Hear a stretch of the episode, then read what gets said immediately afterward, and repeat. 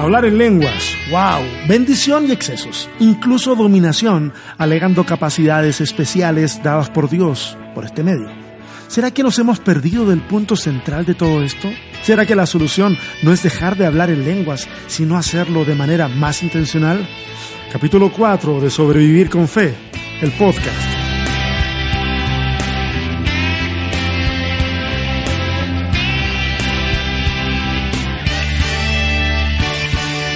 ¿Qué tal a todos? ¿Qué tal a todas? Es un día miércoles, otro miércoles más. Algunos dirían es un día de miércoles, pero esa es otra historia.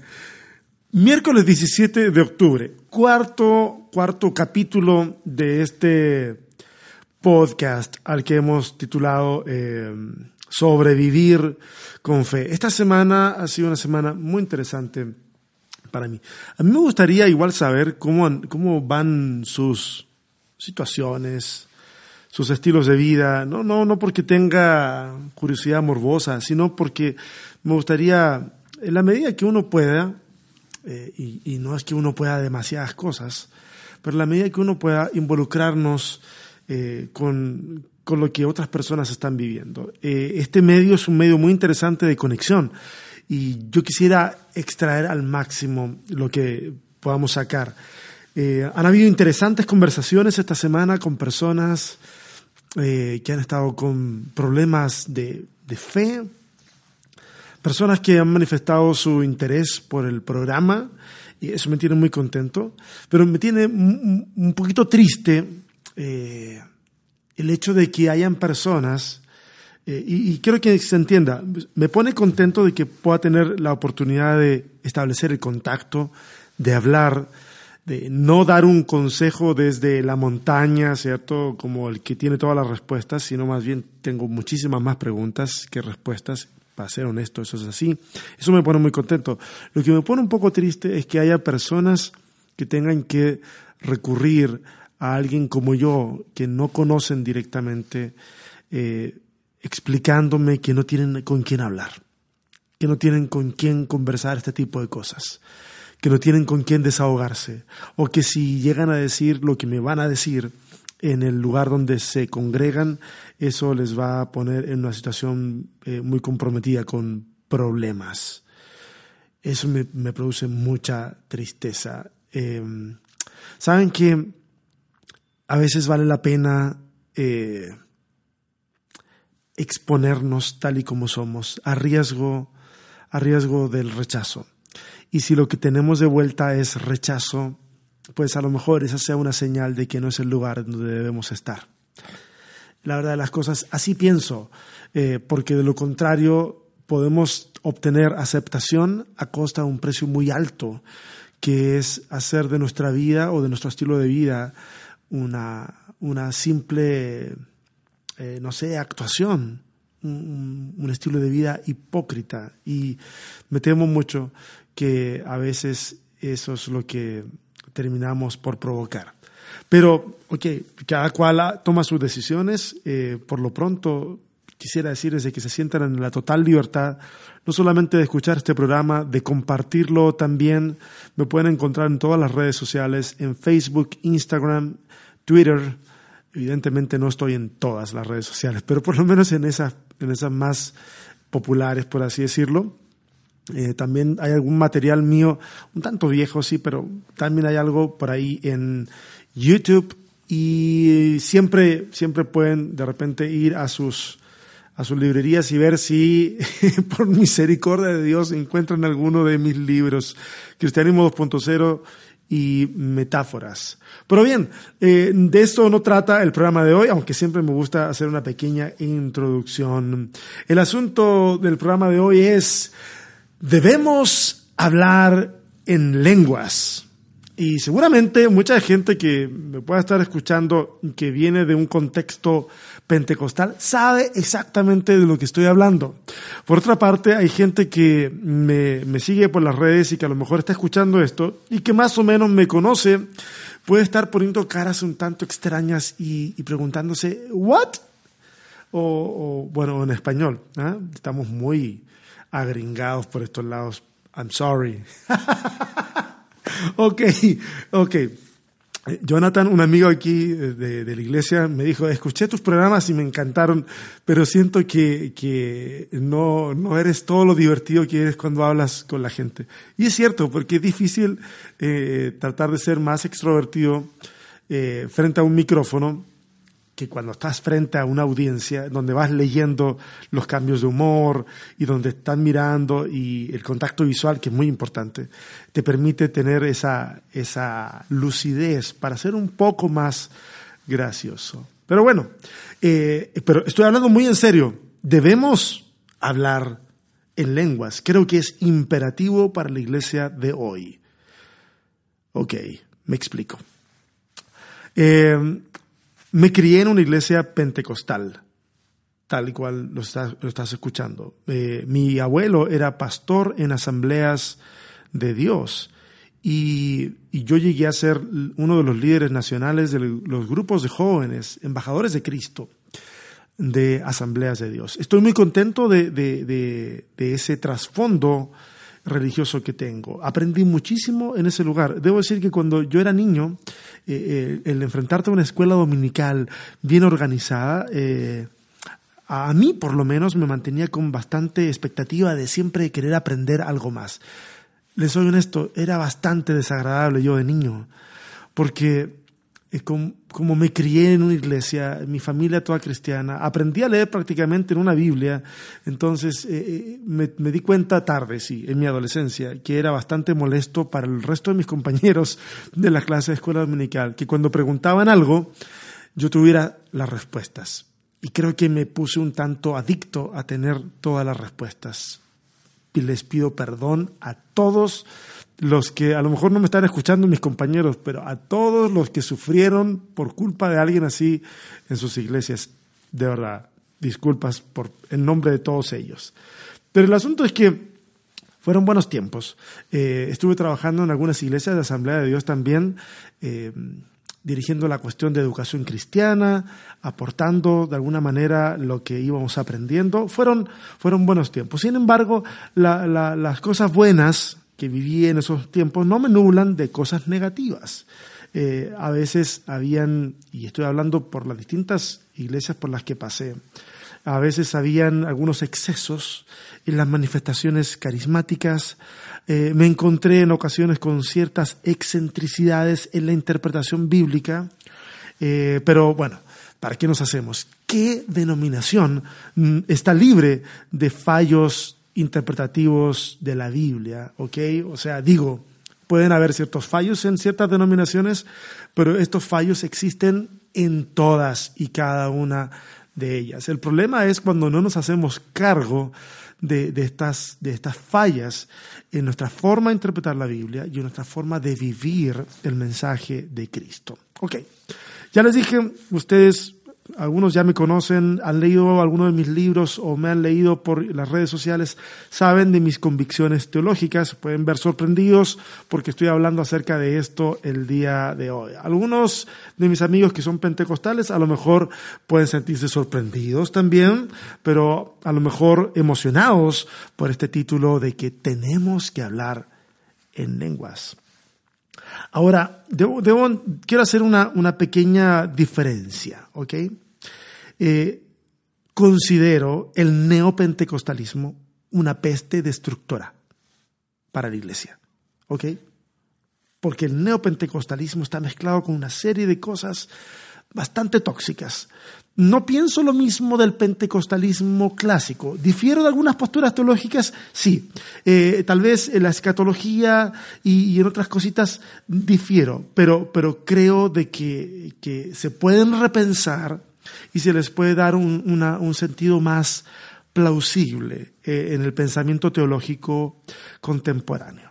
Ahora, no soy practicante de hablar lenguas a la usanza pentecostal, eh, pero tampoco me declaro eh, cesacionista. Y para los que no entienden lo que es un cesacionista, son aquellos que dicen eh, que todo esto que tiene que ver con las manifestaciones carismáticas son cuestiones del pasado y que no deben ocurrir hoy. y plantean argumentos bíblicos, teológicos en realidad, para afirmar esto. Yo no me considero, no considero estar de ese lado de la ecuación, ¿ok? algunos de mis amigos reformados lo están, otros de mis amigos de corrientes más posmodernas, incluso progresistas, pudieran estar de ese lado. Yo no me considero ser un cesacionista, si bien, aclaro, no soy practicante de hablar en lenguas. Ok, pese a esta aparente contradicción, ¿ah? unos nos quieren encasillar en un lado o en el otro, eh, ah, de tanto en tanto creo que me transformo en esta especie de contradicción ambulante. Pero, pero bueno, aprendan a amarme así como soy, ¿ok? Sin embargo, lo que acabo de explicar, creo que hablar en lenguas es la clave de la supervivencia de la iglesia de hoy. Y aquí yo creo que hay gente que se está agarrando los pelos pensando, ¿para dónde vas César? No entiendo lo que tratas de, de decir. Ok, ¿les parece si les leo una porción de la Biblia? Hechos capítulo 2, versos del 1 al 12 dice, mira, cuando llegó el día de Pentecostés estaban todos unánimes juntos. Y de repente vino del cielo un estruendo como de un viento recio que soplaba, el cual llenó toda la casa donde estaban sentados. Y se les aparecieron lenguas repartidas como de fuego, asentándose sobre cada uno de ellos. Y fueron todos llenos del Espíritu Santo y comenzaron a hablar en otras lenguas, según el Espíritu les daba que hablasen. Moraban entonces en Jerusalén judíos, varones piadosos de todas las naciones bajo el cielo. ¿Ok? Aquí hay una, una, una, figura gramatical llamada sinécdoque, se toma una parte por el todo. Estoy seguro que ahí no habían aztecas, o bueno, tal vez estoy un poquito anacrónico. No habían chinos, tal vez, no habían indios. Lo más probable es que no habían nativos americanos en ese lugar. El, todas las naciones bajo el cielo, está tratando de hablar de las naciones conocidas de, del lugar, o tal vez del imperio romano. Y sigo con la lectura. Y hecho este estruendo, se juntó la multitud y estaban confusos porque cada uno les oía hablar en su propia lengua. Y estaban atónitos y maravillados diciendo, mirad, ¿no son galileos todos estos que hablan? Considerando, entre paréntesis, que los galileos eran considerados dentro de los más incultos de Palestina. Nuevamente, la palabra Palestina es, la estoy ocupando de forma anacrónica porque es la designación romana que se le da al área geográfica que, que era, estaba Israel, pero recién en el siglo IV. Pero bueno, entienden más o menos eh, a qué me refiero. Uso de repente anacronismos para situarnos de alguna manera en el relato. Eh, bueno, y se hacen esta pregunta, ¿no son galileos todos estos que hablan? ¿Cómo pues les oímos nosotros hablar cada uno en nuestra lengua en la que hemos nacido? Partos, medos, elamitas y los que habitamos en Mesopotamia, en Judea, en Capadocia, en el Ponto y en Asia, en Frigia, Panfilia, en Egipto y en las regiones del África más allá de Sirene, y romanos aquí residentes, tanto judíos como prosélitos, cretenses y árabes. O sea, acá hay una cantidad de nacionalidades y de idiomas impresionantes. Dice, les oímos hablar en nuestras lenguas las maravillas de Dios. Y estaban todos atónitos y perplejos, diciéndose unos a otros, ¿qué quiere decir esto? Ok, acabo de leer Hechos, capítulo 2, versos del 1 al 12. Ok, para ir explicándome un poco de todo este asunto, algunos puntos interesantes en el relato que quiero, que quiero compartirles. Número uno, eh, todos son llenos del Espíritu Santo, según el relato. Los 120 que están en esta habitación elevada son llenos. Más adelante, Pedro será el que va a proveer el marco referencial para entender lo que ha ocurrido. Y él va a citar Joel.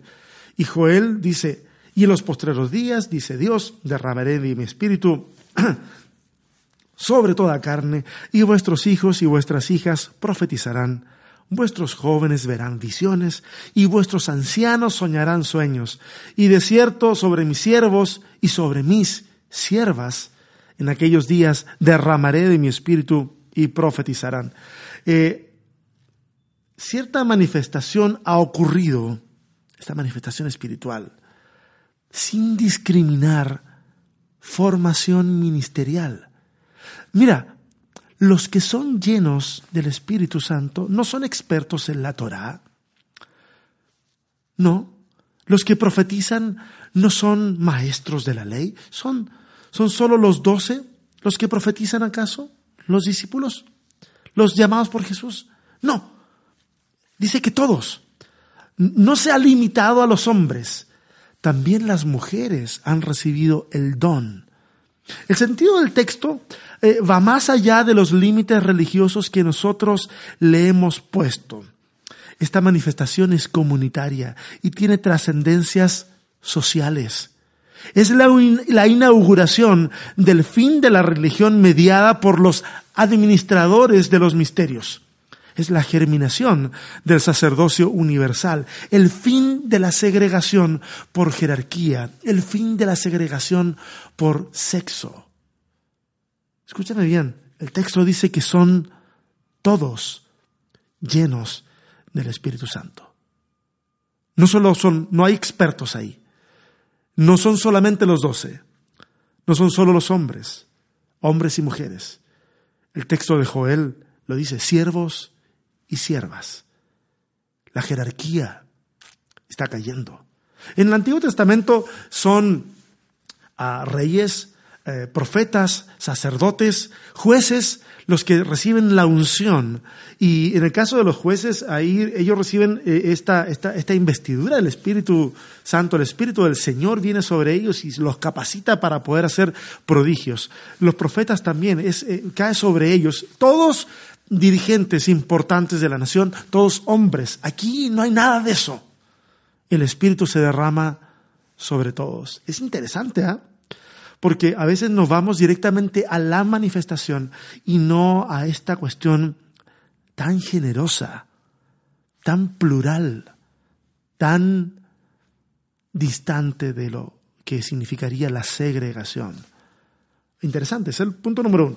Número dos, me van a disculpar, ando un poquito congestionado porque eh, Saltillo, que es una, son tierras cálidas, ah, estamos pasando al otoño, ¿cierto? Y han habido algunos frentes de mal tiempo. Hoy la temperatura descendió bastante y creo que lo está resintiendo mi sistema respiratorio. Pero bueno, número dos. Este hablar en lenguas tiene un propósito específico. No se trata de alardear por el don recibido no se trata de decir, mira, yo puedo hablar en lenguas y sale ahí un hurra papa papa, algo así. No, no, no, no, no. Eh, eh, el hablar en lenguas, en el texto bíblico, no solo en este caso, sino en todos los casos, tiene propósitos específicos. No me voy a ir a otras partes de la escritura. Quiero tratar de ser lo más eh, expositivo posible de lo que acabamos de leer. no se trata de alardear de que se tiene un don. Se trata de una capacitación especial para dar testimonio. ¿Ok? No sé si me va siguiendo. Se trata de, si me van siguiendo, es una capacitación especial para dar testimonio. Las arrogancias que a veces han tenido lugar en la iglesia, que a veces, sobre todo en iglesias que en ocasiones han exagerado con esto o han abusado de esto, esas arrogancias no tienen lugar en la iglesia de Cristo.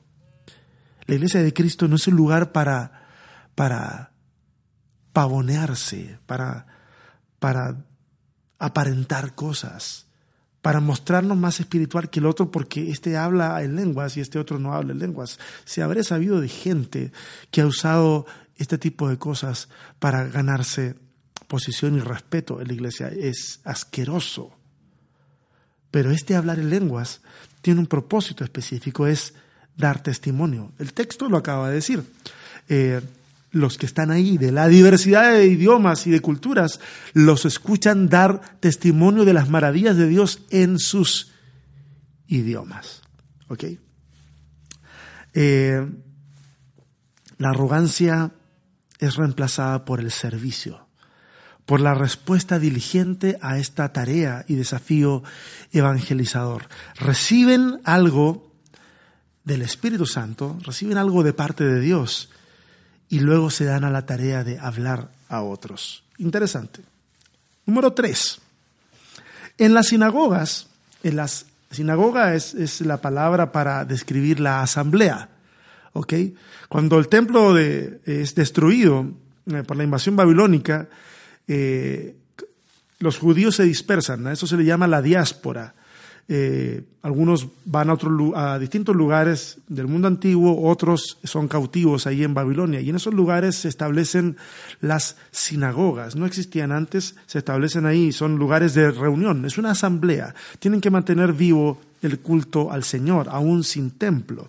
La sinagoga, a pesar de que después el templo se reconstruye, las sinagogas sobreviven y siguen siendo como lugares de, como de microgobierno local y centros de educación. Entonces se leía la, la, Torá, se reflexionaba, eh, era, era, un tiempo comunitario. Eh, el idioma oficial, por así decirlo, en la sinagoga, para leer las escrituras era el hebreo. El arameo era tan popular que había desplazado al hebreo en gran manera, pero las sinagogas usaban el hebreo, a pesar de que el arameo era lo popular. Las escrituras se leían en hebreo. No solamente se leía en hebreo, también se oraba en hebreo. Las tefilá, que son una, una, colección de varias oraciones que tenían que decir las personas piadosas, tal vez una, dos, tres veces al día, en tiempos de Jesús, por lo menos siglo primero, eran todas en, en, hebreo. Toda la, oración es en hebreo. Es decir, como que para recibir algo de parte de Dios tenía que ser en arameo. Y para poder hablar con Dios, perdón, me acabo de equivocar. Esas son las cosas que pasan con un programa que se hace sin editar. Ok, las, lo que recibían de parte de Dios tenía que ser en hebreo, que es lo que leían. Y la forma de responderle a Dios en oración también era, tenía que ser en hebreo. Eh, Jesús ya había dado un paso más allá del asunto cuando enseña a orar a sus discípulos en arameo. Cuando leemos la oración del Padre Nuestro, es interesante de que eh, aparece la, la expresión Abba, que es la palabra aramea para Padre. Eh, aún más cercano, es la expresión aramea para papá para papi.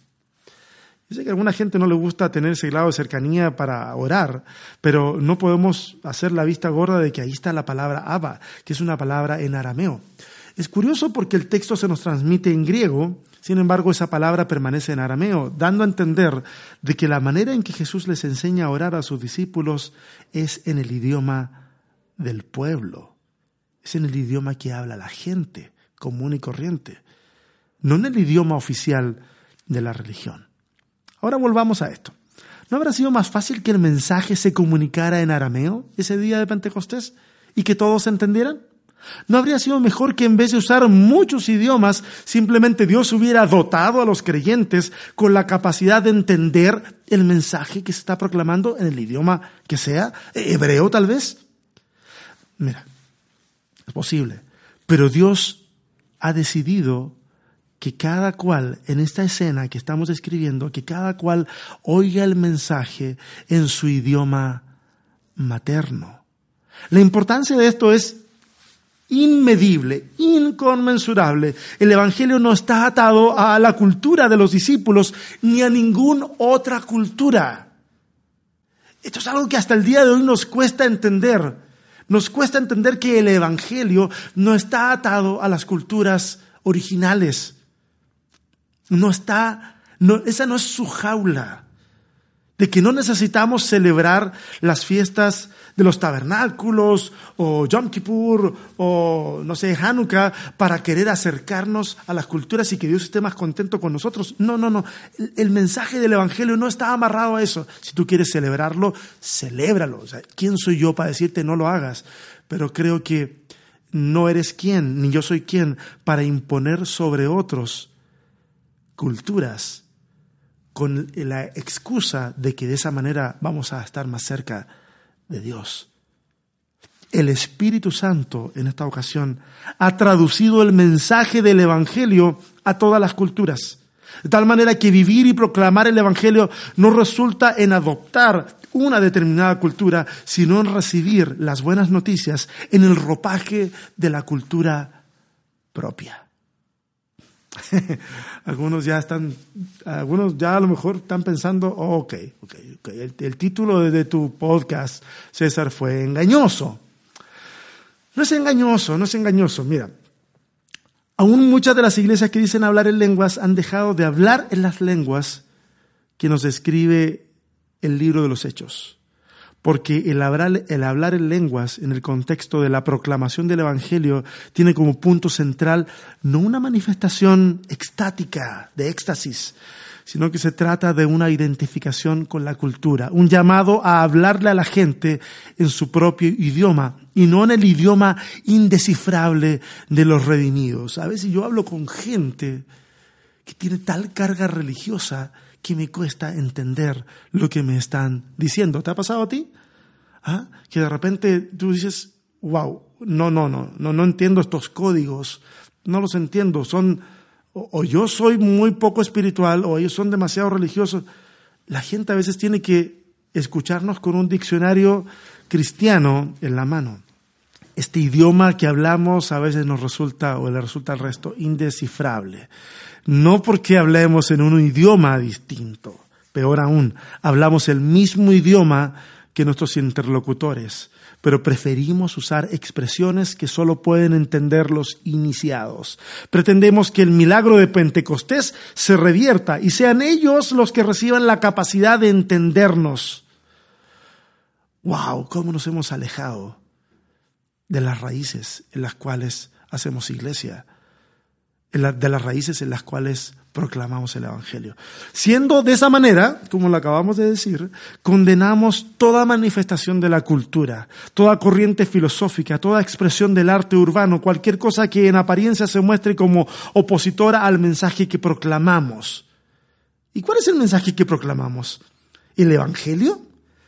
Al parecer no. Al parecer lo que proclamamos es una cultura evangélica que es algo bien, bien distinto bien diferente. Tengo compañeros, compañeras en realidad, eh, que tuve en la maestría, que eh, trabajan con pueblos autóctonos aquí en México y muchas veces el trato misionero hacia esos pueblos es directamente despreciar toda manifestación que hayan tenido esas culturas, considerándolas paganas, considerándolas precientíficas, considerando que todo el bagaje cultural que ellos tienen no sirve de nada. Aquí venimos nosotros a abrirles los ojos. Y creo que ese ha sido el pecado de mucha de, la misión que se ha hecho en, en Latinoamérica. A eso le llamamos no solamente, no solamente fuimos colonizados por las armas, también fuimos colonizados mentalmente.